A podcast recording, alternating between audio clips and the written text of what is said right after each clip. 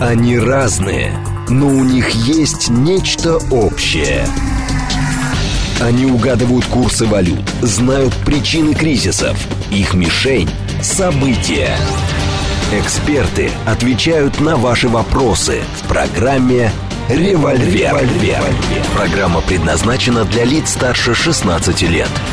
10.06, столица радиостанция «Говорит Москва». У микрофона Евгения Волгина. Всем добрый день. Программа «Револьвер». Ростислав Ищенко с нами, президент Центра системного анализа и прогнозирования. Доброе утро, Ростислав. Доброе утро. Координаты эфира смски плюс семь девять два пять восемь восемь восемь восемь девять четыре восемь. Телеграмм для ваших сообщений говорит МСК. Бот смотреть можно в телеграм-канале «Радио говорит МСК». Латиница в одно слово и в нашей официальной группе ВКонтакте. Пожалуйста, подключайтесь. И там все для вас. Прямо со срочного сообщения давайте начнем. Россия получила от США предложение по стратегической стабильности. И их сейчас а, изучает. Это замглавы МИДа Сергей Рябков говорит в форме non-paper, то есть на бумаге, но в форме неофициальной памятной записки. Отвечая на вопрос, готова ли Москва их проанализировать, замминистра говорит, мы этим сейчас занимаемся. А что там может быть? Все что угодно. Ну, в принципе, предложение Соединенных Штатов... Чуть поближе к микрофону, Предложение пожалуйста. Соединенных Штатов о том, каким образом мы можем с ними перейти в режим мирного сосуществования до тех пор, пока они опять не решат начать войну. А что вдруг сейчас американцы стали инициаторами этого? Ну, во-первых, не вдруг сейчас, они на протяжении уже последних, наверное, полутора лет периодически забрасывают информацию о том, что можно было бы на время и помириться. Кстати, когда мы предлагали в декабре провести переговоры, они же на переговоры тоже согласились, только mm-hmm. они не приняли наше предложение. А вот сейчас у них, во-первых, на носу Китай.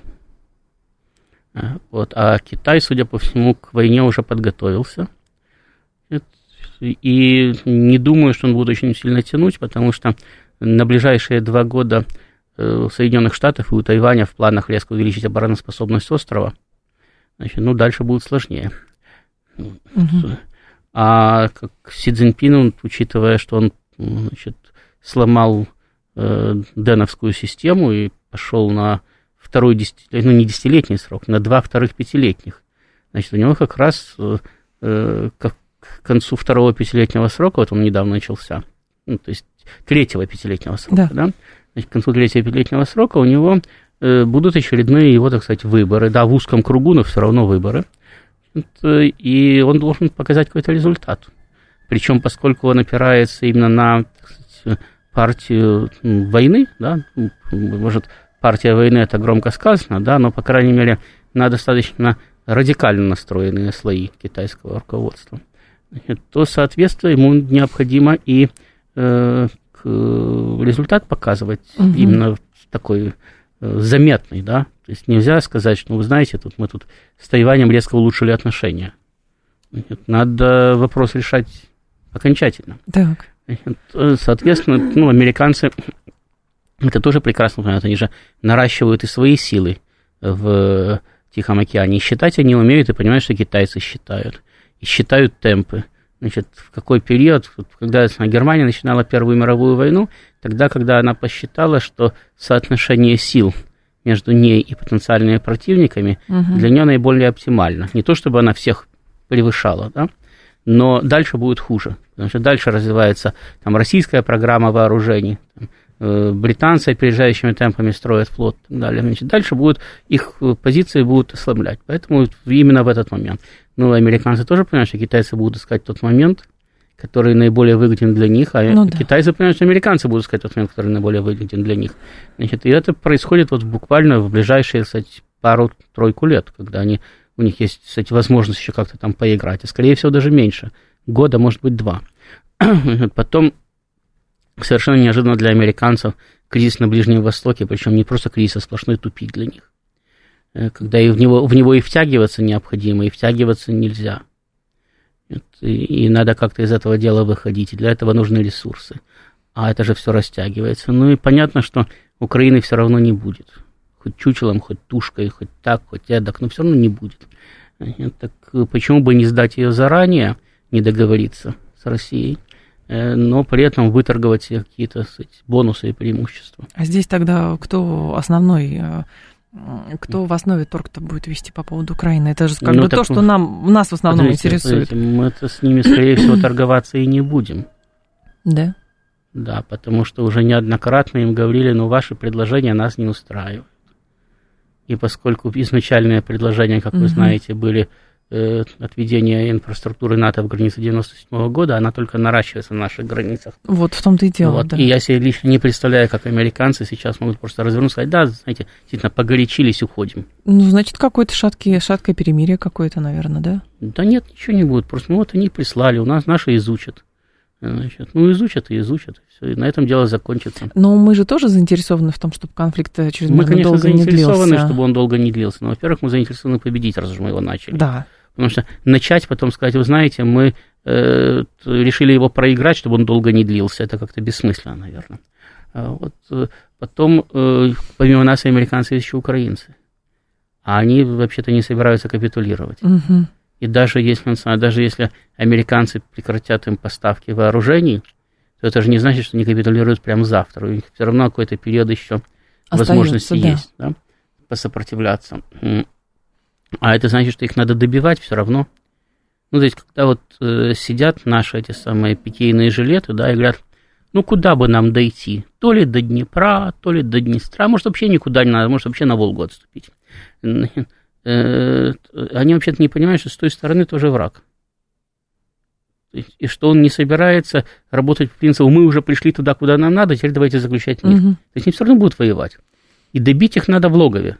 То есть до тех пор, даже если мы собираемся заставить их подписать капитуляцию, а после этого, может быть, что-то от них оставить, да, хотя я считаю, что это было бы неправильно, но теоретически такое возможно, да, то есть, ну, чтобы заставить подписать капитуляцию, надо их разгромить. Пока Зеленский сидит в Киеве, чему подписывать капитуляцию? Ну, может, Ему не, и так не хорошо. в Киеве сидит. Может, Формально. не, может быть, он и не в Киеве сидит, да, даже если он будет сидеть во Львове. Опять-таки, чего ему подписывать капитуляцию? Угу. Ну, вроде бы все нормально, да, можно, можно еще 20 лет рассказывать, что мы сейчас перейдем в контрнаступление. Поэтому э, до тех пор, пока мы не сломали хребет им на фронте, значит, э, рассчитывать на то, что они придут, будут с нами подписывать, значит, все, что мы им продиктуем, как-то не приходится. Но, кстати, Рябков сейчас э, продолжает разъяснять, что это за бумага к ним пришла от э, Штатов. Он говорит, они предлагают на систематическую основу поставить ведение диалога по стратегической стабильности и контроль над вооружениями. А кто из договоров выходил, спрашивается. Причем делать это, внимание, в отрыве от всего происходящего. Мы считаем, что без изменения глубоко фундаментального враждебного курса в отношении России со стороны США, возвращение к диалогу по стратстабильности, включая тематику СНВ и другие сюжеты в том виде, как это практиковалось ранее, просто невозможно. Ну, правильно, американцы в своей традиции, работают в своей традиционной схеме.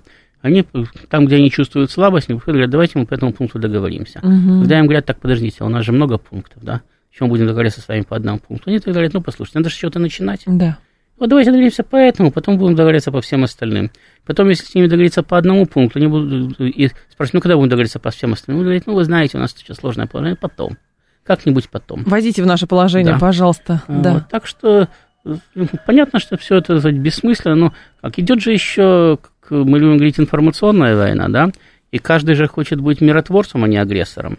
Поэтому периодически мы делаем мирные предложения, периодически они делают мирные предложения, и все демонстрируют всему миру, что мы-то за мир. Вот, угу. Что американцы сейчас делают? Они показывают, вы знаете, вот смотрите, мы же прислали предложение в Москву, прислали. Да, да. Ну, обсудить их надо, потому что мы же за мир, за мир. Вот, а видите, они отвергли. Ну, потом мы в очередной раз скажем, что у нас наши предложения на столе лежат. Все же, все же мы же известны, предложения наши. Они уже два года лежат на столе. Он говорит, ну что вы? Но их же никто не обсуждает, не обсуждает, поэтому будем воевать дальше. И так будет продолжаться до тех пор, пока не будет одержана победа на поле боя. Не случайно же уже с обеих сторон сказали, да, ну, что победу надо одержать на поле боя. Потому что если уже можно в войну не втягивать. Значит, до, до последнего момента никто не хочет обычно втягиваться, и все пытаются договориться. Но если уже не договорились, втянулись, угу. то все равно кто-то будет проигравшим. Даже если договориться о полном тотальном Понятно. компромиссе, но чье-то население все равно будет считать, что страна проиграла. А, Владимир говорит, с украинцами на Украине надо работать, чтобы они сами принесли голову Зеленского. Как он себе предполагает? Не знаю. Как с этими самыми, как с э, пугачевцами, которые сами принесли голову Пугачева. Таким некуда бежать было. Я согласен. Ну, когда, когда украинцам будут некуда бежать, значит, может быть, они и принесут голову Зеленского, если он не успеет убежать.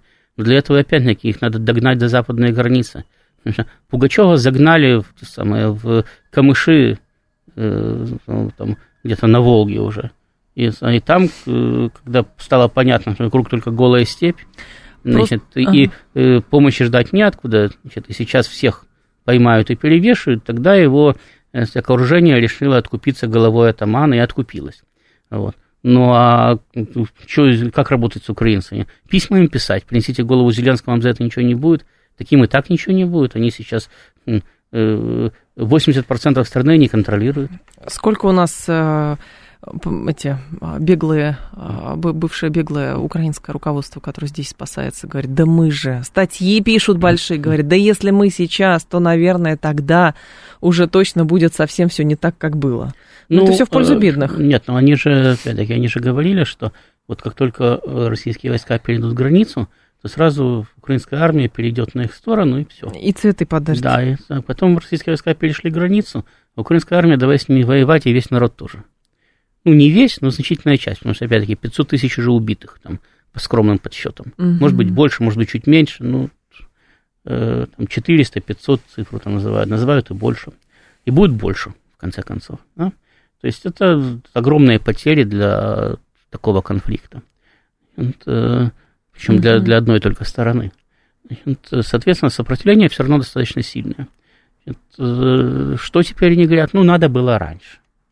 Надо было в 2014 году. Подождите, а... А сами-то они что у них, у, них, у, них, у них была уверенность, что в 2014 году будет по-другому. Они говорят, нет, вот в 2014 году все бы перешли на эту самую, на сторону российской армии. Я хочу напомнить, что в 2014 году, значит, крымский Беркут, который хотел сопротивляться, сопротивлялся, он занял перешейки, сопротивлялся, а все остальные разъехались по домам, и из них, опять-таки, часть уехала в Россию, угу. да, и сейчас служит здесь а часть осталась и служит там. И после этого там и подавляла, и воевала, там, и так далее. Ну, то есть каждый сделал для себя выбор. И в АТО участвовал. Да, да. И, да, и их много было, да, и те же, тот же самый там э, Беркут, да, он подавлял э, выступления в Харькове. Ну да, туда привезли какую-то западную Украину, но тот же, который был на западной Украине, он же в Киеве давил Майдан, давил, а потом стал давить антимайдан в Харькове. Ничего страшного. Вот. Э, то есть э, уверенности в том, что вот так вот армия бы взяла бы и перешла, абсолютно не было. Потому что, да, армия не очень хотела воевать в Донбассе, это было такое. Угу. Хотя в результате воевать стало. Но, извините, воевать в Донбассе против собственного населения и защищать страну – это разные вещи. А если бы российские войска перешли бы границу в 2014 году, то это было бы как защита Родины для них, они присягу давали. Э, да, в этом самом в Крыму э, сопротивление оказывали, но в Крыму-то их блокировали в казармах.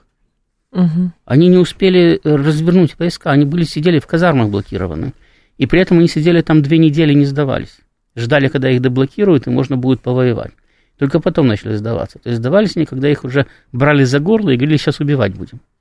Тогда они сдались, и да, большинство осталось в Крыму, не уехало, потому что они там жили. Э, на Украине в основном служили там, там же, где и жили, угу. в своей области. Соответственно, они оттуда никуда не уезжали. Там 2000, по-моему, из 20 уехало. Вот. Но, повторяю, даже ну, войска, сформированные в основном из, мирного, из местного населения, в значительной части, они не сдались сразу.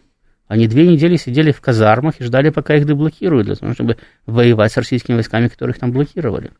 Вот. Поэтому утверждение, что там в 2014 году вся армия, весь народ бы сразу уже перешли бы на сторону России, да, их проверить нельзя. Значит, можно сказать, может быть, так было бы, а может быть, по-другому. Ну, референдум вспоминать 15 -го года в Донбассе. Вспоминать можно все что угодно, опять-таки. В том же самом Донбассе голосовали за независимость Донбасса там, и так далее. И до сих пор там есть люди, которые, значит, даже после угу. всего, что произошло, да, да, но тем не менее есть люди, которые предпочли бы остаться независимым Донбассом, а не входить в состав России. Не могу сказать, что их много, но они там тоже есть. То есть ни на Украину, ни в Россию. Угу. Вот. А тогда их было больше. Да, опять-таки, никто не проводил э, корректные социологические исследования в то время, это и невозможно было сделать. Так. И определиться, там, кто за что. Кто за то, чтобы остаться в составе Украины, но так, чтобы бандеровцы не мучили, кто за то, чтобы перейти в состав России, кто за то, чтобы остаться вообще независимыми там, и так далее. Но там была совершенно неоднородная среда. И начинали они воевать за разное. Это потом, это как в Газе, да, когда вас потом убивают пачками вместе с женами и детьми, тогда вы уже начинаете воевать против них, да, за что угодно, но вот против тех, кто вас убивает.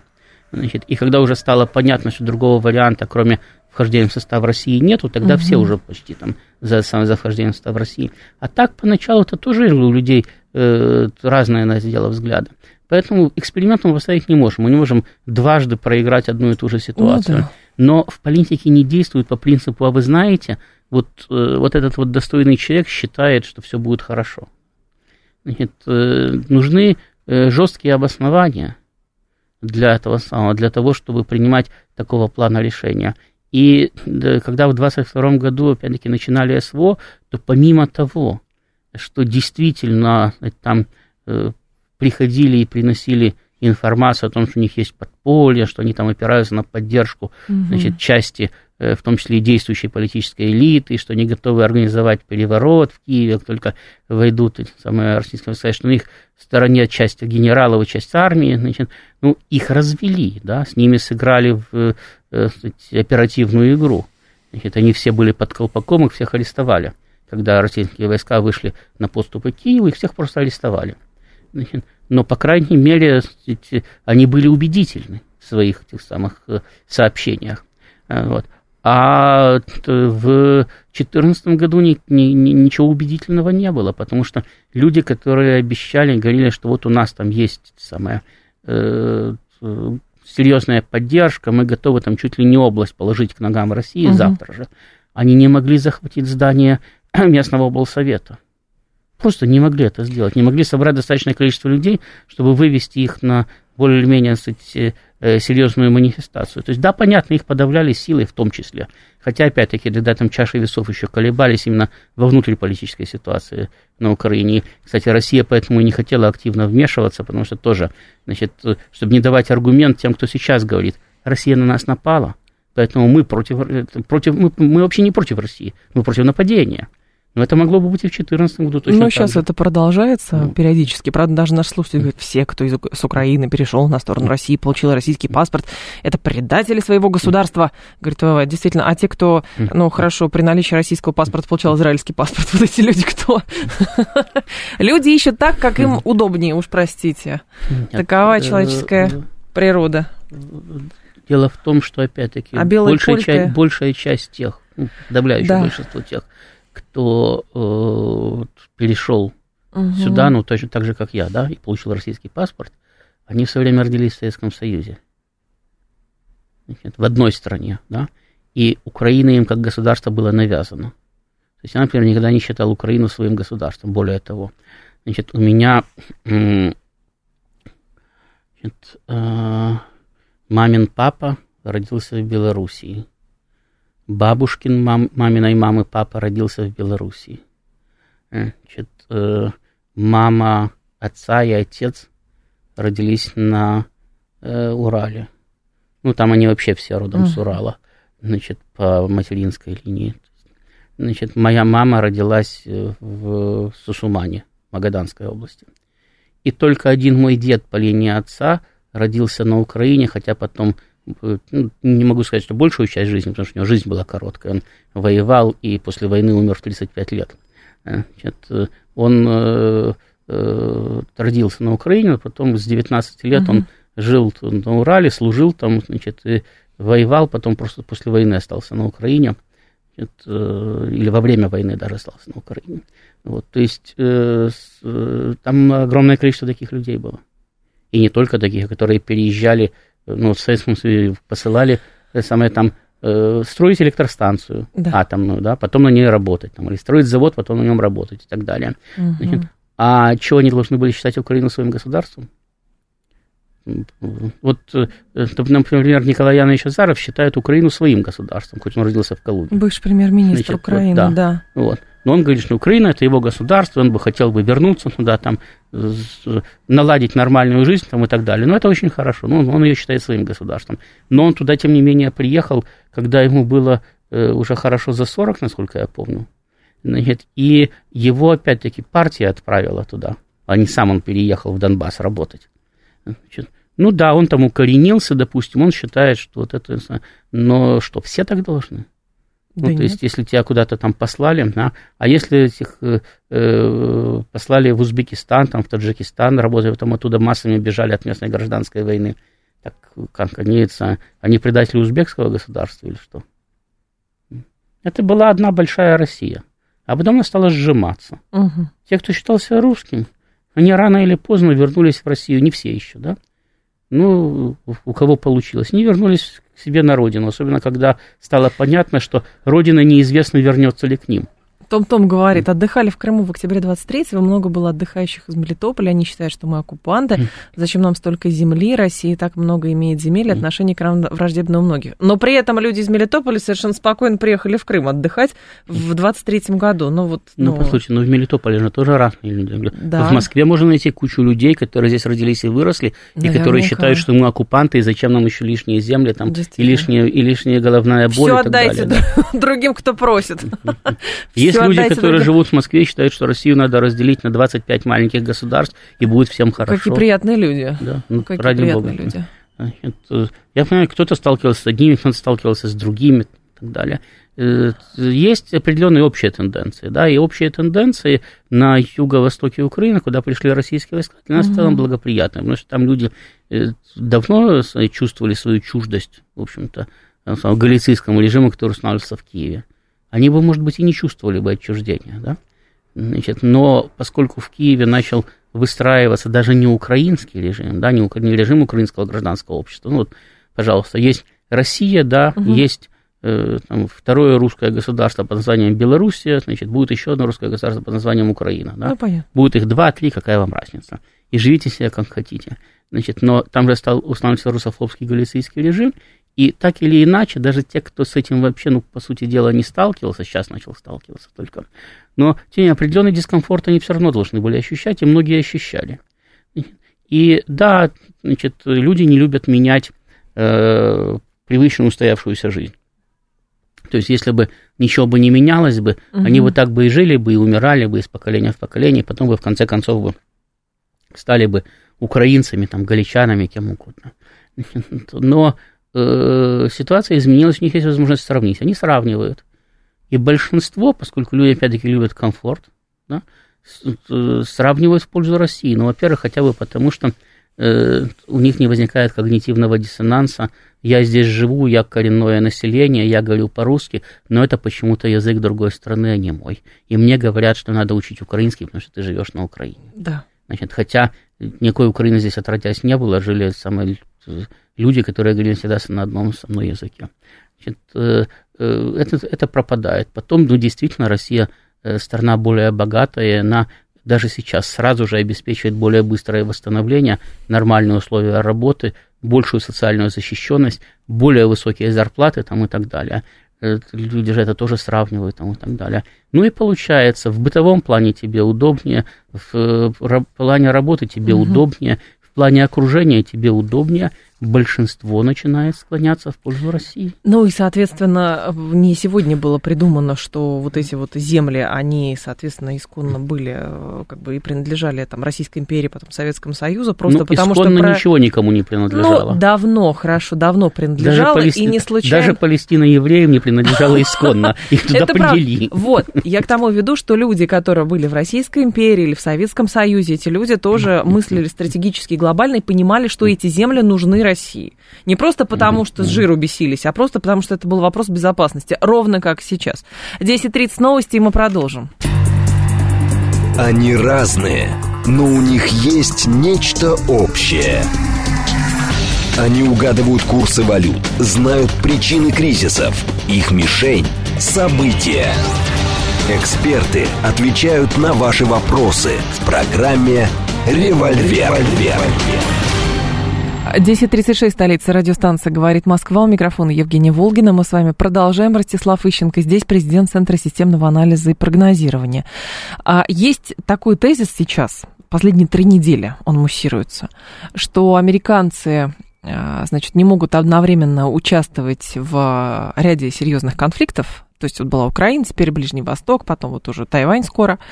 И поэтому они сейчас отвлекутся на свой 51-й штат США, Израиль, И в это время, конечно, можно уже наконец-то все порешить на Украине, как будто бы Соединенные Штаты мешают. Мне, честно говоря, кажется, что это разговор в пользу бедных и слишком серьезное упрощение, потому что и там, и там пока у Штатов есть силы э, держать контроль и, соответственно, там снабжать Украину оружием, и нет такого, что они ее бросят, скажут, все, забирайте, нам надоело.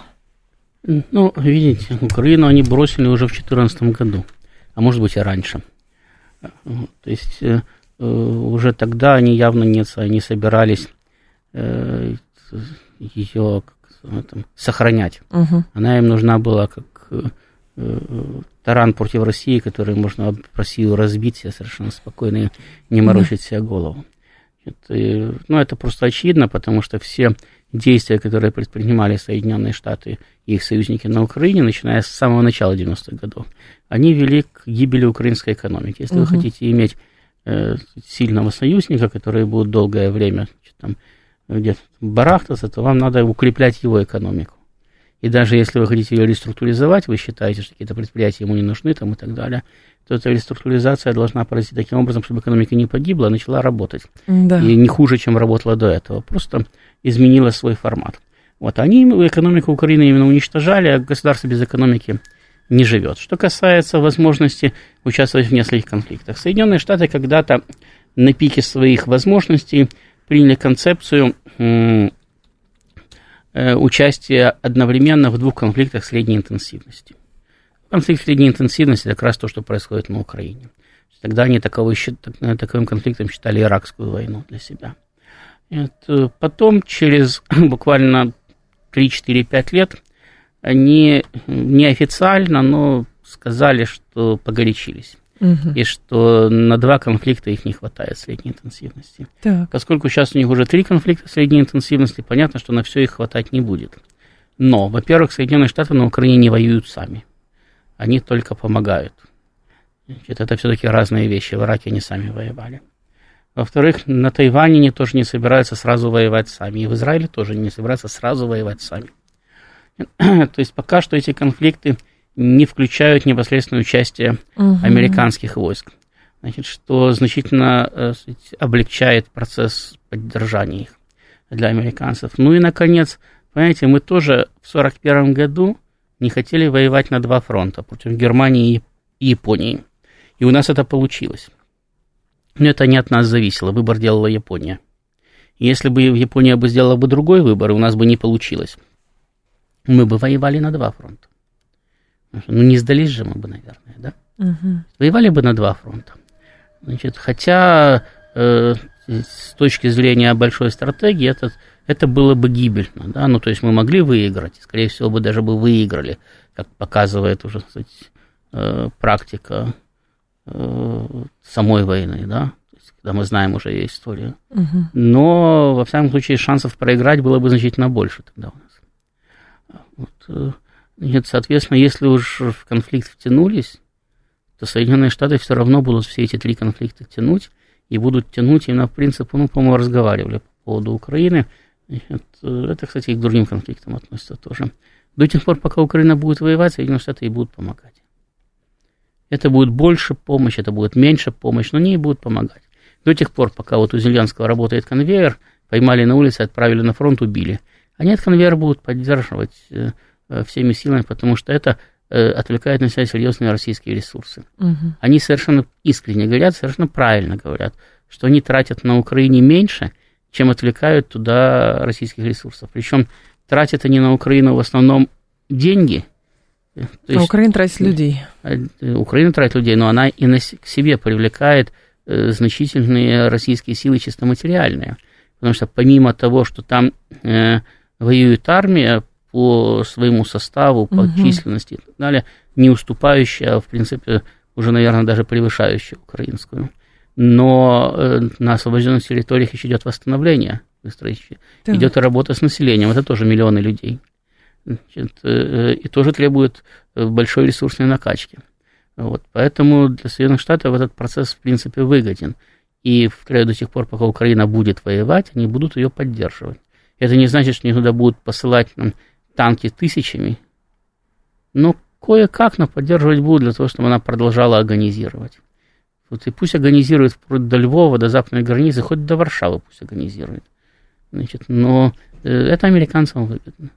Заставить они ее не могут. То есть, если Украина капитулирует, то все, спасибо, до свидания. Но так как украинское руководство тоже заинтересовано в продолжении боевых действий, то поэтому они будут продолжать накачивать. То же самое с Тайванем. Тайвань будет воевать, они будут его вооружать. Taiwan не будет воевать, ну хорошо. Ну, ну Тайвань, не получилось. Ну, у Тайваня здесь же тоже у mm. китайцев, насколько я понимаю, у Си Цзиньпиня окно возможностей пока как бы схлопывается постепенно, потому что еще несколько лет и окончательно уйдут из политики те люди, которые, в принципе, ну, воспринимали как приемлемую политику единого Китая.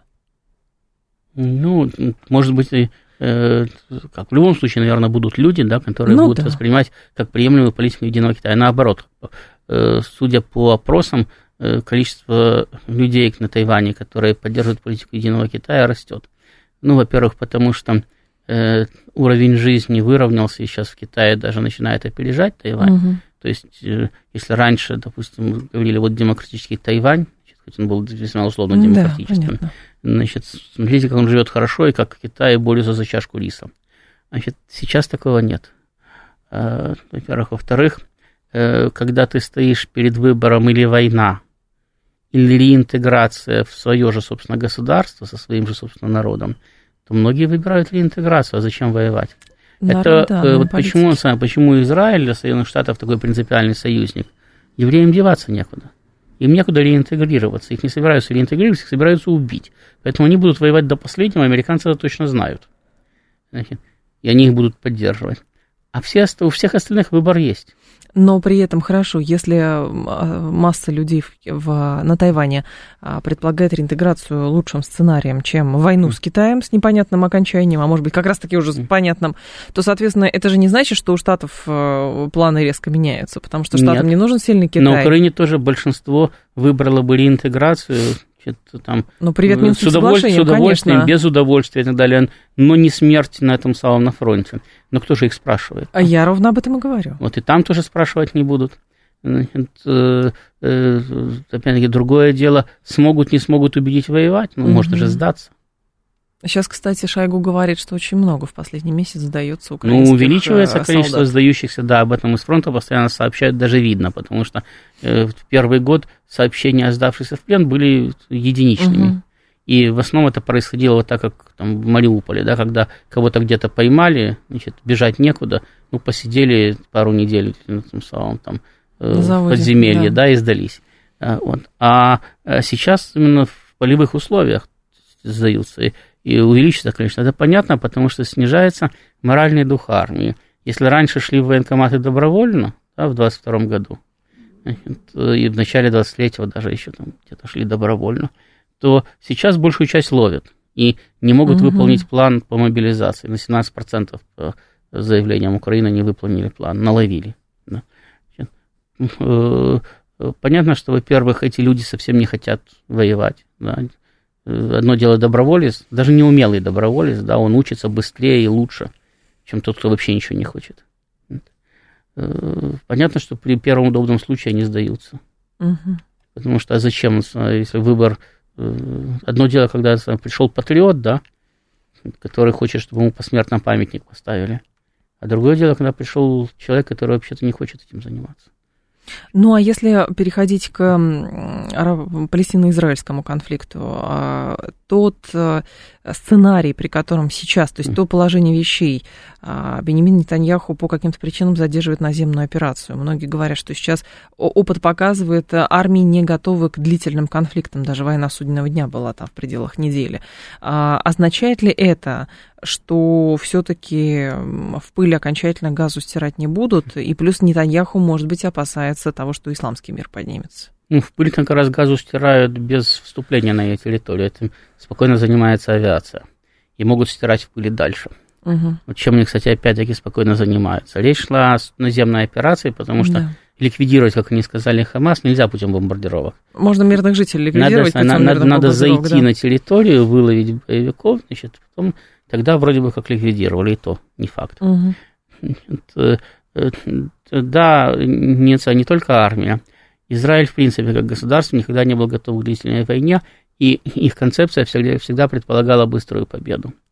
Э, во-первых, у них нет большой оперативной глубины, они вынуждены сразу мобилизовать большое количество резервистов для того, чтобы сдержать фронт. Они не могут да. маневрировать, отступили, наступили. Им отступать некуда, у них позади Средиземное море. Вот, э, большое количество людей сразу на фронте – это удар по экономике.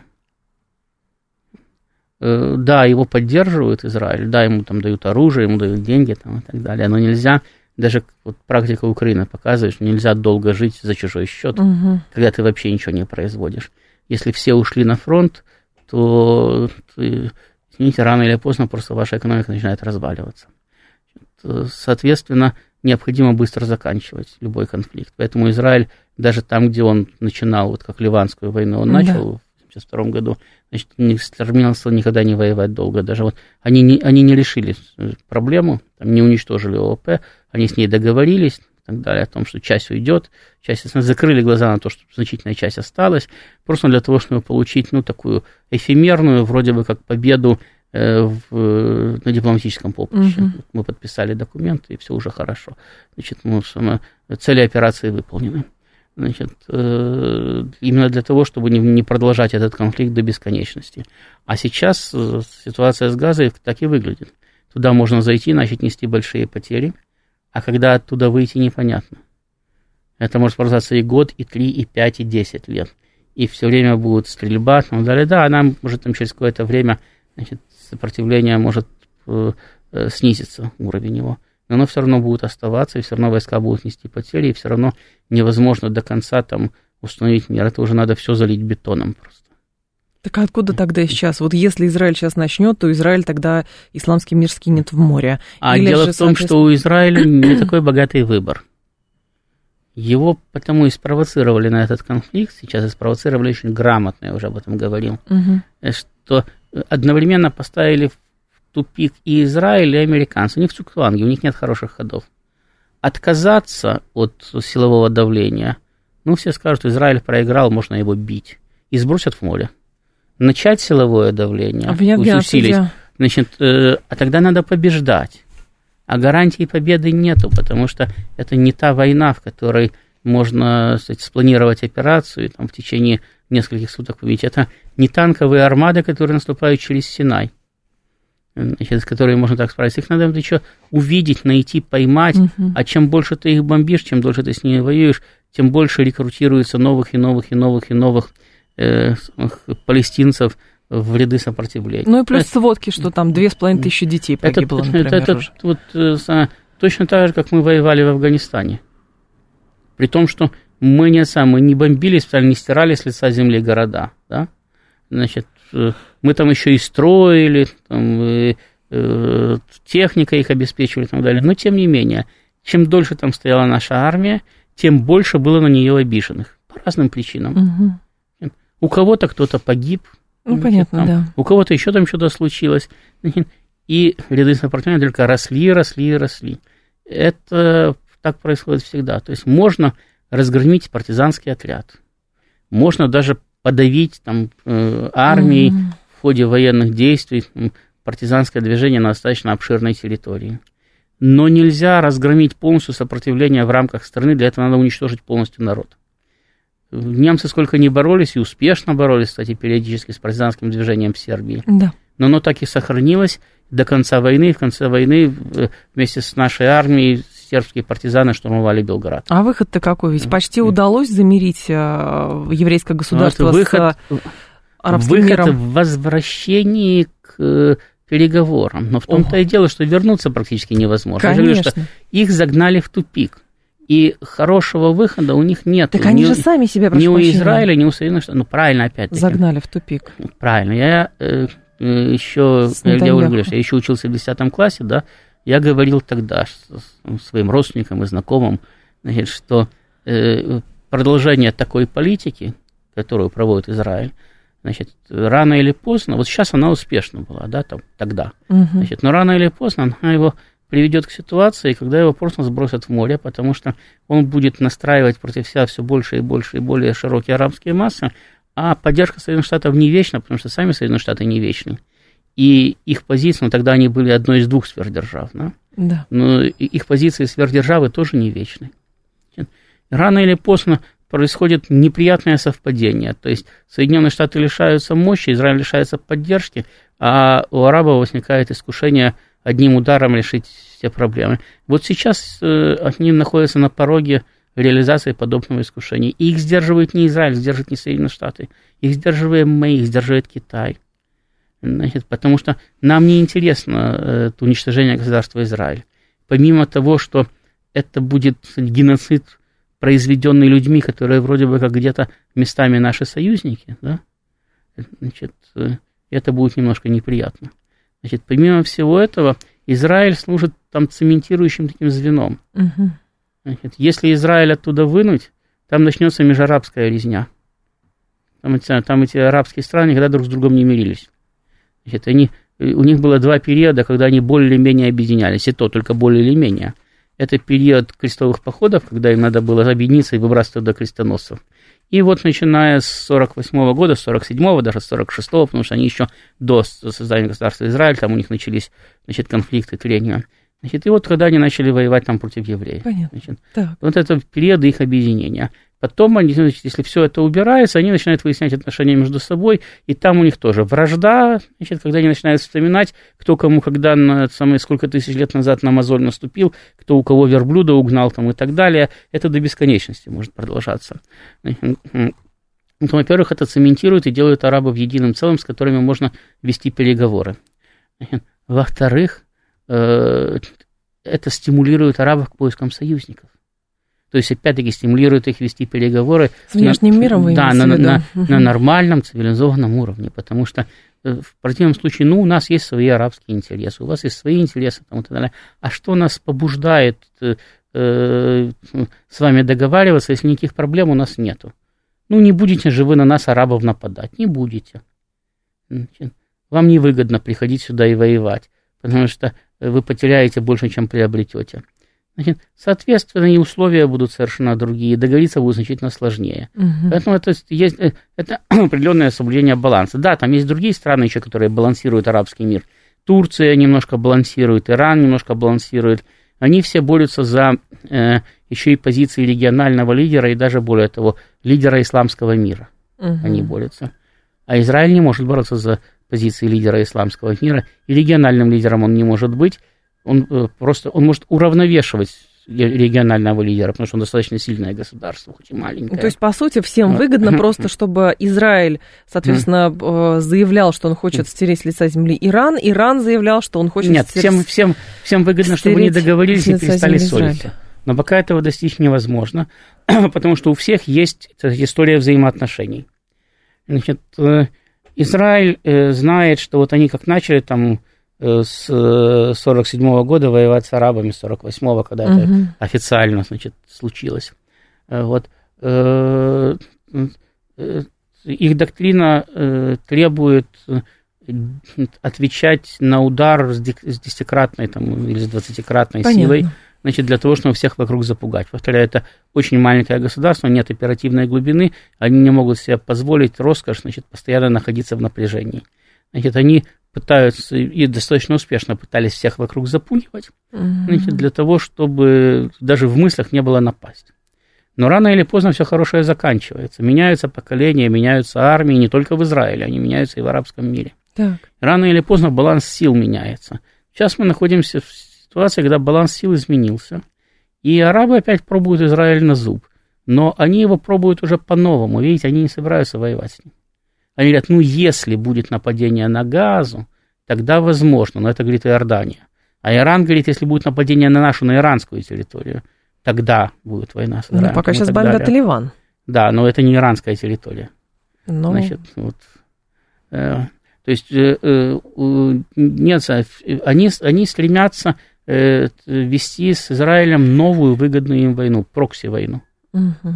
Когда вот эти вот разные организации, там Хамас, Хизбалла, там всякие там братья и не братья мусульмане. Там, Запрещенные вот, в России, да. Да, там все, все, все, кому не лень, значит, начиная от йеменских хуситов, заканчивая афганскими талибами, все едут на войну против Израиля. тоже. Так. Едут все, едут, едут и едут, и воюйте все, и воюйте, воюйте, и воюйте. Людей в арабском мире много, все хотят стать, стать, э, хотят стать шахидами, вот давайте и держите, это же выгодно. А Израиль вынужден держать крупные группировки войск на границе мобилизованными. Так. Значит, опять-таки, резервисты не возвращаются домой.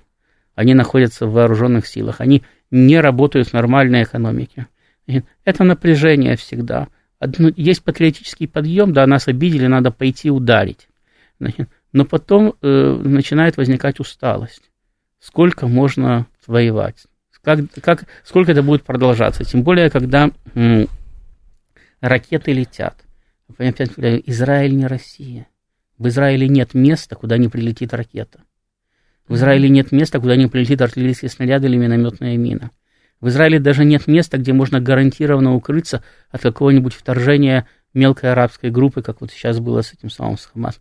Они могут появиться в любой момент всюду. А э, ну, можете себе представить, какое-то психологическое напряжение, когда вы, укладываясь вечером спать, не знаете, вы проснетесь утром или нет. Но подождите, вы говорите, что есть вариант просто, чтобы замерить их, но есть же вот эта теория, не знаю, конспирология или нет, что вот эта вся провокация с Хамасом была связана именно а, с тем, что саудовцы вот-вот должны были замириться с Израилем окончательно. То ну, есть есть только, силы, которые, ну, сопротивляются. Ну, есть сила, эта сила называется Хамас. Она и сопротивлялась. Понимаете, есть люди, которые, которые почему-то считают, что вот если есть организация Хамас, да. то она не может разработать операцию по нападению на Израиль, если ей не помогают рептилоиды. А на самом деле вот Ковпак, да, да, мог гулять по всей Украине, значит, терроризировать немцев, значит, с этим самым, со своим партизанским отрядом в 3,5 тысячи человек, и то и в 2,5. И они его сколько не ловили, не поймали. А Хамас, который уже э, чуть ли не 40 лет воюет, ну, ему-то 40 лет нету, да, но, тем не менее, э, арабское сопротивление длится mm-hmm. уже 40, даже больше, почти 80 лет оно длится. нарабатывает опыт противостояния Израиля. Вот ну, они, они операцию никак не могли спланировать. Но, как выясняется, Масад и Цахал-то и не предполагали. Думали, что все это будет ну, э, битва только канализационными ну, трубами ну, с порохом. Правильно, я, я много раз приводил пример. Иосифу Виссарионовичу докладывали разведка да, о том, что, что будет война. Ну и что? А потом война была для нас внезапной. Потому что, опять-таки, политическое руководство принимает решения на основании многих источников информации, еще и на основании того, что оно хочет думать. Угу. Разведка не всегда приносит правильную информацию. С разведкой тоже ведут игру. Разведка тоже ее может проиграть. Вот. Э, никогда никто не выигрывал постоянно. Ни во что ни в войну, ни в политику, ни в шахматы, ни в футбол. Все, Р... все рано или поздно терпят поражение. Ростислав Ищенко был с нами, президент Центра системного анализа и прогнозирования. Ростислав, спасибо, ждем снова. Далее э, Макс с Мариной после информационного выпуска в 2 часа я к вам вернусь.